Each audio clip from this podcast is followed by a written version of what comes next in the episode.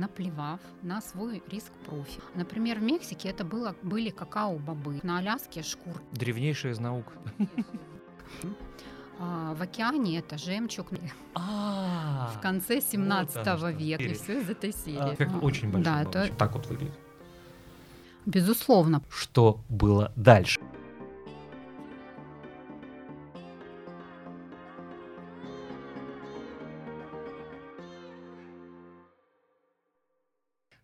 Ну что ж, и снова всем привет. Это подкаст под названием «Инвестория». Меня зовут Сергей Краснов. Всех приветствуем и давайте начинать. А, Напомню, что здесь мы с инвесторами разговариваем про книги, разбираем их на живых примерах, а, на примерах из личного опыта, как профессионального, так и непрофессионального. Про непрофессиональный опыт это я скорее про себя. Но самое главное, что хотелось бы вам сказать, это чтобы вы подписывались на подкаст, чтобы узнать, стоит ли вам читать э, именно ту или какую-то иную книгу про инвестиции до того, как ее приобрести. Сегодня в нашей уютной студии моя гостья Наталья Колбасина. Наташа, приветствую тебя. Добрый день. А, давай сразу коротко о себе. А, Как давно ты инвестируешь и как успешно? Я инвестирую с 2014 года. Считаю, что инвестирую достаточно успешно, потому что доходность моего портфеля в среднем составляет 18% годовых. Я ориентируюсь, безусловно, на прошлый период. Что будет в 2022 году, я пока не знаю. Мало кто знает. Да, это точно. И инвестирую я для того, чтобы достичь двух важнейших стратегических финансовых целей. Это создать пенсионный капитал для себя и накопить на учебу дочки в ВУЗе. Получается? Я думаю, что да. Прекрасно. А о чем мы будем говорить сегодня? Сегодня мы будем обсуждать книгу «Комикс» Майка Гудвина, которая называется «Экономикс. Как работает экономика и почему она не работает». А, сколько раз ты ее читал? А, Я ее перечитывала дважды. В ней 295 страниц, и в принципе ее можно прочитать, ну вот если увлечешься, ну за 2-3 вечера. Достаточно такой простой язык и нестандартная подача материала именно для экономической книги, и в этом ее, на мой взгляд, особая ценность. Соглашусь с тобой, потому что тоже ее прочел и тоже достаточно быстро, и был увлечен, действительно, как ты сказала, буквально 2-3 вечера, ну, может быть, 4, в зависимости от занятости, и она уже вот здесь, она уже у тебя в голове. А, Конечно, большинство книг, э, которые касаются финансов, которые касаются инвестиций, они написаны не в формате комиксов, и так быстро, может быть, их уже и не прочтешь. Но а, в любом случае все книги вы можете найти в нашей подборке по ссылке в описании к этому подкасту, к этому выпуску. Читайте, чтобы что делать правильно, увереннее себя чувствовать на фондовом рынке. Итак, книга «Экономикс. Как работает экономика и почему не работает» написана, как и Наталья правильно сказала, простым языком, и это все об истории возникновения экономики. Потому что для тех, кто эту экономику не изучал совсем, просто руки не доходили так или иначе, да, она очень-очень пригодится. И даже если вы проходили эту науку в качестве общеобразовательной э, дисциплины, для того, чтобы обновить бэкграунд, она очень и очень а, пригодится. Ну, а, также она понравится тем, кто не любит э, пухлые книги с обилием формул, возможно, каких-то, в которые нужно углубляться, потому что, еще раз, э, здесь все очень и очень доходчик, э, доходчиво. Экономикс, э, как сейчас принято говорить, это база. Это база. База, с которой нужно начинать, будет полезна всем инвесторам. И даже вот сам автор Майкл Гудвин пишет, что э, мало у кого в голове есть полная картина э, вот этой фундаментальной науки, но так ли это? Мы сейчас как раз и попробуем разобраться. Если вы, э, ну скажем, до сих пор немногое понимаете в том, как устроена экономика, в чем проблема с долгами у таких развитых стран, как Соединенные Штаты Америки, то еще раз э, эта книга вам очень пригодится для того, чтобы все понять и разложить по полочкам. Еще раз напомню, что в книге нет ни одной формулы, все объясняется в картинках на примерах из истории. Ну, э, сначала было аграрное общество, да, а потом крестьянский строй, зарождение строя капиталистического, появление невидимой страшной руки экономики, то есть конкуренции и так далее, и так далее. Наташа, скажи, пожалуйста, а вот как ты уяснила, как вообще экономика появилась и вообще что это такое, кроме того, что это, как выясняется, базовая наука, без которой человечеству не прожить? Я хочу вот пояснить своими словами, да. а, не такими научными терминами. Вот, на мой взгляд, что такое экономика? Это бесконечное количество сделок по купле-продаже товаров и услуг между людьми, и эти сделки мы совершаем для того, чтобы удовлетворить свои потребности. Опять же, в этих товарах и услугах. И еще, на мой взгляд, очень важный момент, который я поняла не только из этой книги, но еще из наблюдений — а то, что экономика, да, она зародилась очень давно, но на протяжении всего этого периода, зародилась она более 10 тысяч лет назад. Древнейшая из наук. Да, древнейшая из наук. А, она вот менялась вместе с людьми, она развивалась и менялась вместе с нашим обществом. Это тоже очень важно, потому что в экономике много моделей. Честно скажу, я даже не знаю их все сама. А, и в них сложно разобраться во всех этих ну, вот, экономических течениях. Но если вот исходить из этого, что она меняется, что ее можно наблюдать, делать выводы, то очень много базовых полезных экономических э, вещей можно понять для себя и подготовиться в том числе к любым кризисам. Вот мне кажется, для этого и нужно читать книги, и в том числе вот экономикс. Наташа, а что касается истории денег, э, вот э, эта книга достаточно подробно и понятно объясняет о том, что когда-то давным-давно, в староглиняные времена, вообще большого количества валют-то и не было. Да? Я правильно понимаю, что натуральный обмен был, потом превратилась, появилась какая-то денежная единица, которая, в общем на Земле была в единственном экземпляре, правильно? А, ну, немножко историю денег расскажу тоже, да, очень кратко, как я ее понимаю. То есть сначала был товарный обмен. А, экономика сама зародилась а, когда? Когда у людей появилось разделение труда, то есть скотоводство, земледелие, охота и рыболовство. Вот когда люди стали обмениваться товарами, а, начался вот этот товарный обмен. Но это было неудобно, но при этом не было какой-то такой универсальной единицы, которая подходила бы всем. И тогда а, люди придумали пользоваться в качестве такой единицы каким-то товаром, который был нужен всем. Например, в Мексике это было, были какао-бобы, а, в океане это жемчуг, на Аляске шкурки а, пушных зверей – но мы понимаем, что ходить а, с узелком жемчуга или связкой этих шкурок, или вообще с мешком какао-бобов, ну, во-первых, неудобно, а во-вторых, и небезопасно, могут отнять. И тогда люди стали использовать просто слитки металлов. А после этого появился какой-то гений финансовый, история не называет нам его имени, но этот человек догадался эти слитки распилить на кусочки, придать им одинаковую форму и чеканить на них какие-то одинаковые знаки. И вот так появились первые монеты.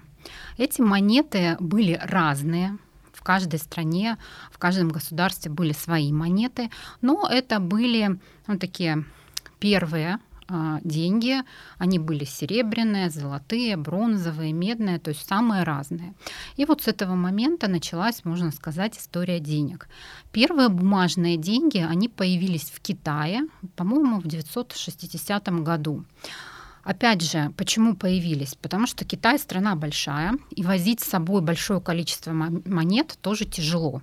Поэтому правительство решило придумать вот бумажные деньги, а, и они выступали в виде таких да, обязательств, а, что можно было предъявить вот ну, типа векселя, да, предъявить в другом регионе этот вексель и получить а, ну, причитающуюся тебе там оплату, деньги и так далее. В России деньги появились в 1760 году бумажные, мы говорим сейчас о бумажных денег, деньгах. А вот первый банк вообще в том понимании, как мы его а, сейчас знаем, как вы думаете, где появился, в какой стране? В Британии.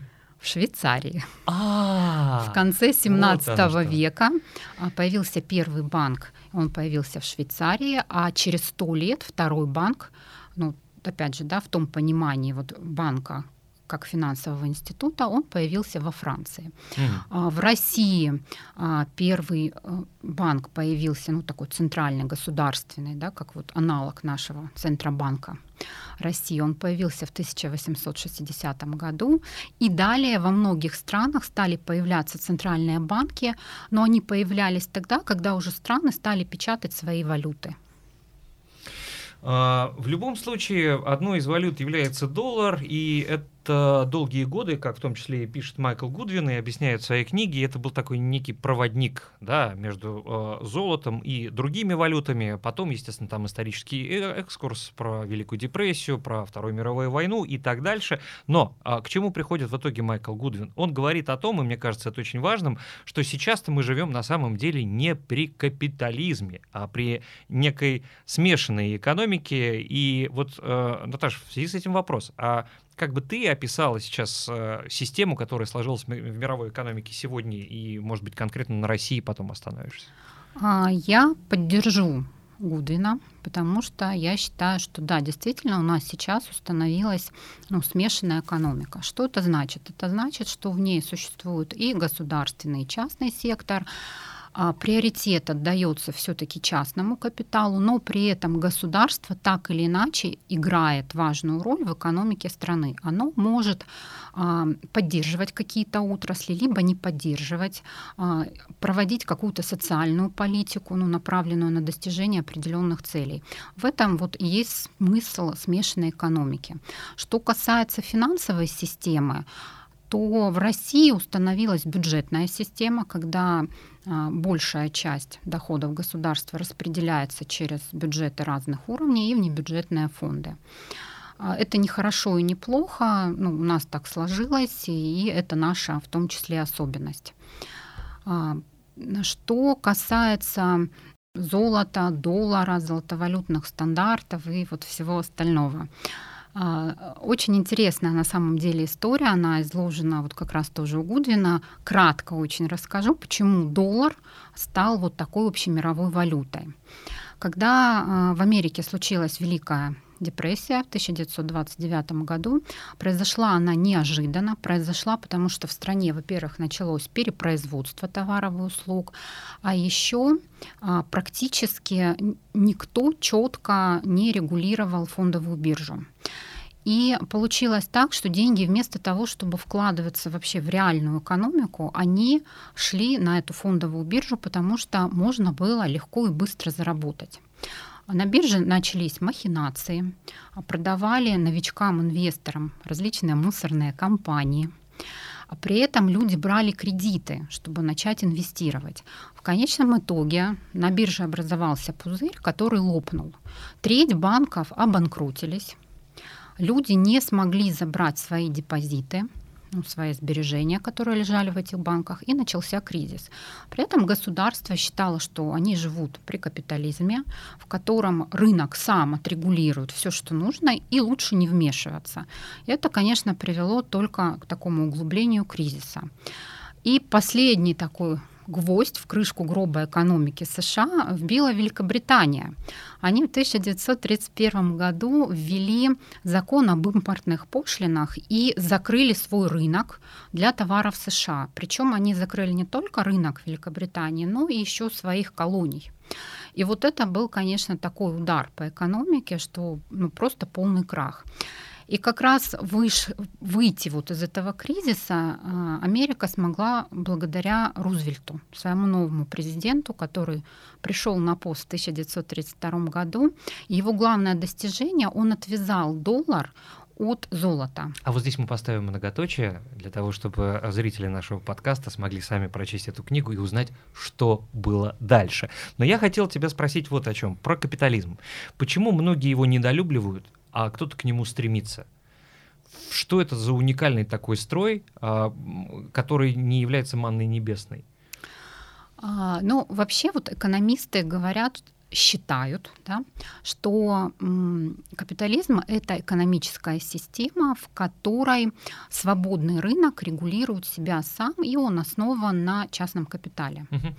Но вот в идеале такого не существует ну вот сейчас ты капитализм в чистом виде не найдешь, но при этом большинство мировых экономик построены как раз на принципе капитализма.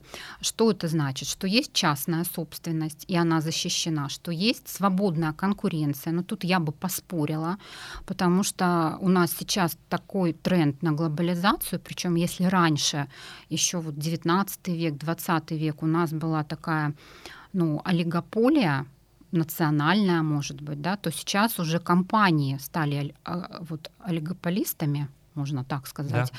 И то есть одна компания, она может, штаб ее квартира находится в одной стране, производство в другой, разработка технологий в третьей. То есть мы видим, что сами компании, они уже стали, ну, можно даже сказать, монополистами в чем-то, в том Кстати, числе. Наташа, ты уже вот поговорила про банки, и вдруг я вспомнил, что не уточнила одну важную вещь. А, том числе Майкл Гудвин говорит о том, что банки э, объясняют, на чем банки зарабатывают. А вот в зависимости от того, банк какой страны мы рассматриваем, они на одном и том же зарабатывают или есть какие-то отличия? Ну, есть три кита, на которых, в принципе, заработают, зарабатывают любые банки. Это депозиты, это кредиты и это платежи и карты. Угу. То есть банки привлекают насел... от населения вклады, а, распределяют их, а, передают опять тому же населению в виде кредитов. Они выпускают а, средства платежа, это те же пластиковые наши банковские карты, зарабатывают на этом. И еще банки могут являться брокерами, зарабатывать на этом, и могут сами при этом еще эти деньги, которые получили от населения, инвестировать и тоже получать доход. В принципе, ну, все банки зарабатывают вот на этом. А, отличие российской системы, ну, наверное, в том, что у нас не так распространены финансовые продукты, как за рубежом. Ну, например, те же мультивалютные депозиты.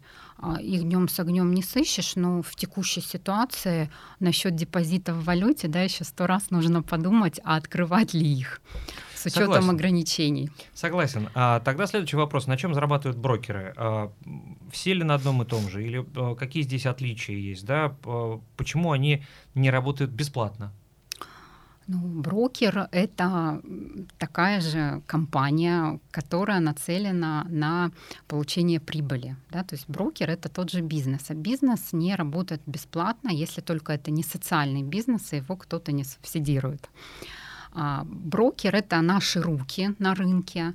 Он помогает нам, как инвесторам, инвестировать. А, потому что сам человек, вот как физическое лицо, не может прийти на биржу и купить там акции, облигации и другие ценные бумаги. А брокеры зарабатывают на комиссиях от сделки, то есть если я покупаю ценную бумагу, то брокер берет комиссию от моего оборота. А в среднем по рынку комиссии сейчас на уровне до 0,1% от сделки. А, брокеры зарабатывают на маржинальном кредитовании. И вот тут они могут зарабатывать хорошо. А, что такое маржинальное кредитование? Это когда брокер дает инвестору деньги в долг, чтобы инвестор инвестировал. И вот я начинающим инвесторам категорически не рекомендую начинать торговать а, в кредит, потому что доходы могут не случиться, а деньги отдавать придется. Очень хороший совет, Наташка. Вот, к слову о бесплатном а, для наших, а, собственно, подписчиков хочу рассказать, что в приложении брокера вы можете получить а, доступ к бесплатным подчеркиваю, курсом про то, как в целом можно начинать инвестировать, и про каждый инструмент инвестора в отдельности. Очень подробно и доходчиво все рассказано, и про акции, и про облигации и так далее имейте в виду. Потому что самое главное помнить, что обучение это, конечно, здорово, но и с практикой тоже лучше не затягивать. Теперь к инвестициям на основе книги «Экономикс. Как работает экономика и почему она не работает» э, Майкла Гудвина, которую мы сегодня разбираем. Э, Автор тоже делится мнением по поводу инвестиций. Э, например, один из постулатов, который Гудвин здесь отразил в своей книге, чтобы что-то получить, нужно что-то отдать. Э, Все логично. Да? Закон термодинамики, закон сохранения энергии, ничего не берется ниоткуда и никуда не исчезает.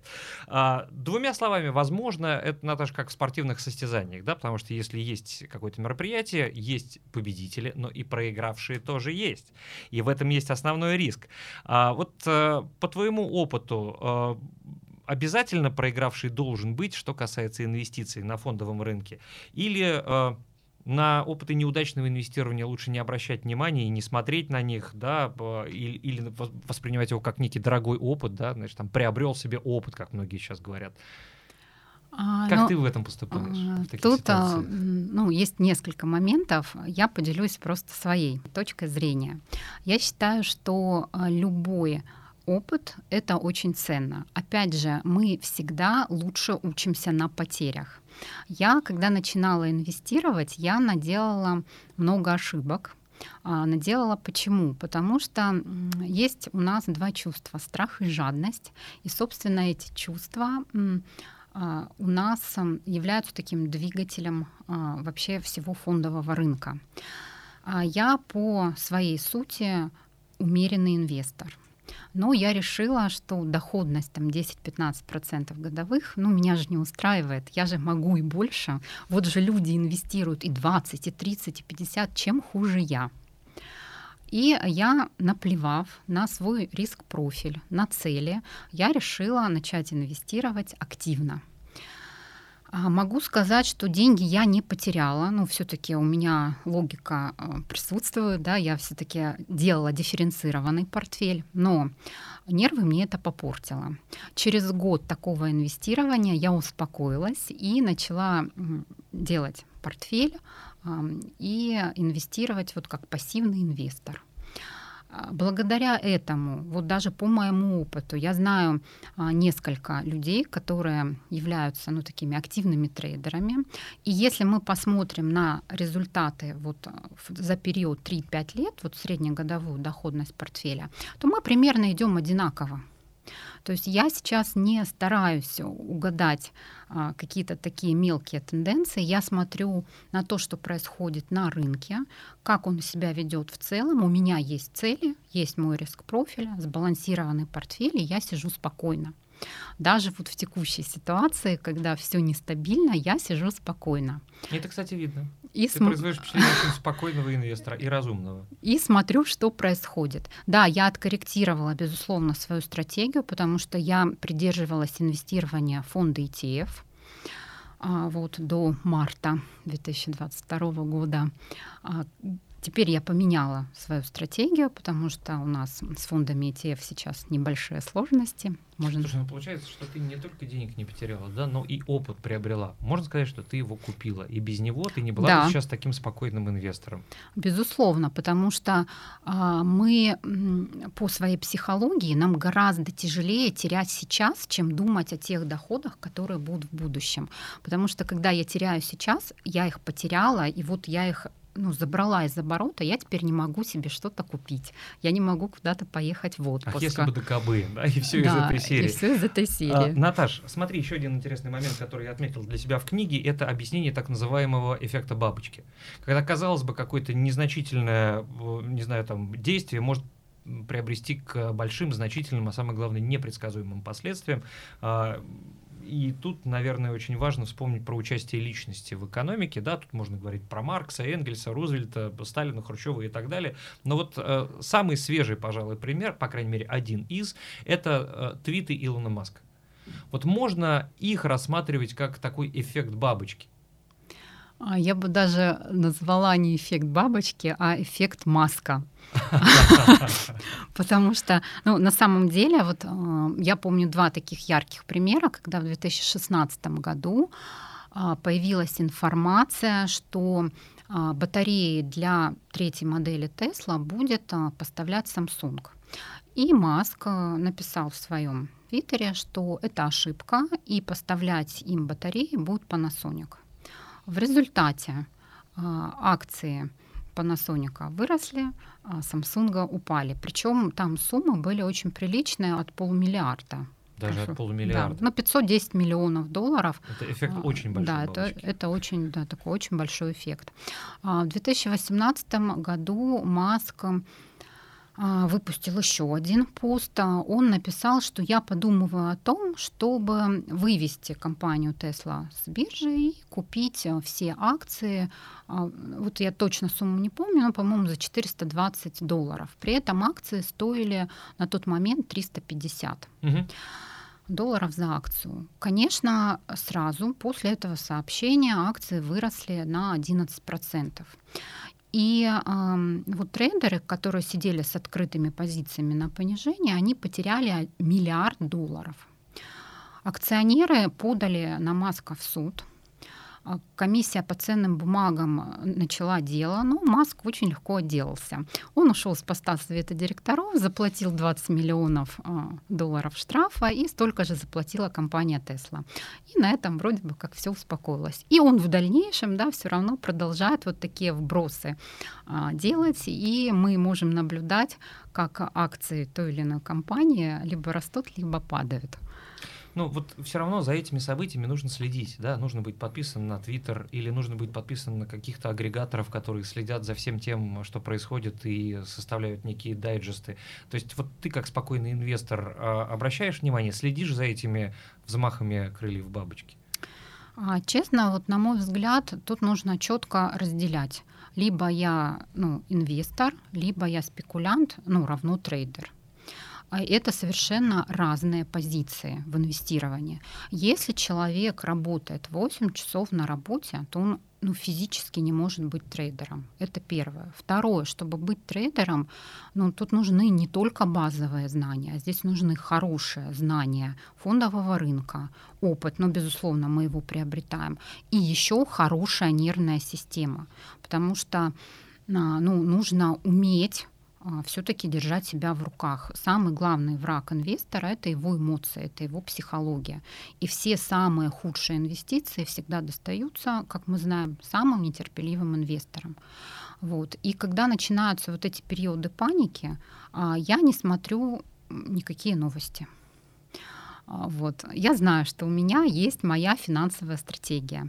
У меня есть мой инвестиционный портфель. Он сбалансирован. Да, крупные новости я отслеживаю, я смотрю, куда движется рынок в целом. И, соответственно, я могу делать ребалансировку, ну, по-простому, менять структуру этого портфеля в соответствии с тем, что происходит на рынке. Но я не делаю это каждый день, иначе это можно сойти с ума. Совершенно с тобой согласен. Даже вот э, люди занимаются так называемым дум-скроллингом, знаешь, когда вот ты смотришь новости одна хуже другой, а ты не можешь остановиться, погружаешься в эту воронку, и вроде ничего плохого не произошло с тобой лично, но ты в, постоянно в, в плохом настроении только потому, что ты занимаешься прочтением э, негативных новостей. Тем не менее, я думаю, что э, все знаковые события, как Наталья сказала, самостоятельно следить ну, просто невозможно, но, к счастью, у нас же есть аналитики, которые кропотливо, скрупулезно собирают важную информацию для инвесторов, и найти все это можно в приложении брокера, так что пользуйтесь на здоровье. А мы, наверное, будем с Натальей подводить сейчас итоги. А, я думаю, что в, нужно сказать, что в книге Майкла Гудвина «Экономикс. Как работает экономика и почему не работает». Сжато и наглядно, прежде всего, даются знания именно об экономике. Еще раз подчеркну, это очень важно. Это азы для того, чтобы понимать э, всю анатомию того, что происходит. И эти знания пригодятся не только инвестору, да, а если инвестору пригодятся, то вообще с любым опытом, с нулевым или там с, со стопроцентным. Главная мысль, которую я вот, пожалуй, выделил и поймал э, для себя, независимо от общественного уклада, независимо от политического строя, по большому счету все вращается, все ходит по одному и тому же кругу с небольшими отклонениями в сценариях, а, там на какие-то эволюционные изменения. Может быть, это такая какая-то замысловатая спираль, но тем не менее она все равно вот а, по кругу, да? Есть у тебя такое ощущение? Но... Ничего нового не происходит, по сути, да? Есть отклонения, есть какие-то детали, но в смысле вот скелет у этого один, он вот так вот выглядит. Ну, у нас экономика циклична, да, это тут не поспоришь. Всегда есть а, такие периоды роста, спада, а, подъема. И а, что вот я для себя ценного поняла из этой книги, мне очень понравилось то, что ну, такая мысль есть у автора, что несмотря на то, что вот прошло 300 лет, во-первых, мы можем наблюдать эту экономику и делать выводы, что да, она циклична, и что очень важно, не нужно а вот с пеной у рта доказывать о том, как правильно или неправильно работает та или иная модель потому что экономика меняется. И мы сейчас это тоже очень ярко наблюдаем вот в нашей текущей ситуации. И автор говорит о том, что лучше подбирать новые инструменты, пробовать их и смотреть, как они работают, и идти к, вот, к позитивным изменениям. И я вот за такой подход очень даже двумя руками за. И в сложные моменты излишне не читать плохих новостей, а выдерживать паузу и быть спокойным, уравновешенным человеком. А, согласен. И еще, наверное, стоит добавить, что важную роль в экономике играет влияние личности. Да? Мы вспоминаем с тобой про а, эффект маска, да, про эффект бабочки, так или иначе. А, это тоже, как мы видим, особенно по, на примере 2022 года, тоже играет очень большую роль в истории развития экономики прежде всего. Спасибо тебе большое, Наташ. Я думаю, что мы а, сегодня обсудили все, а может быть даже и чуть больше, хотя, конечно, все обсудить э, не хватит э, времени нашего подкаста. Если у вас есть какие-то вопросы, дайте знать нам в комментариях.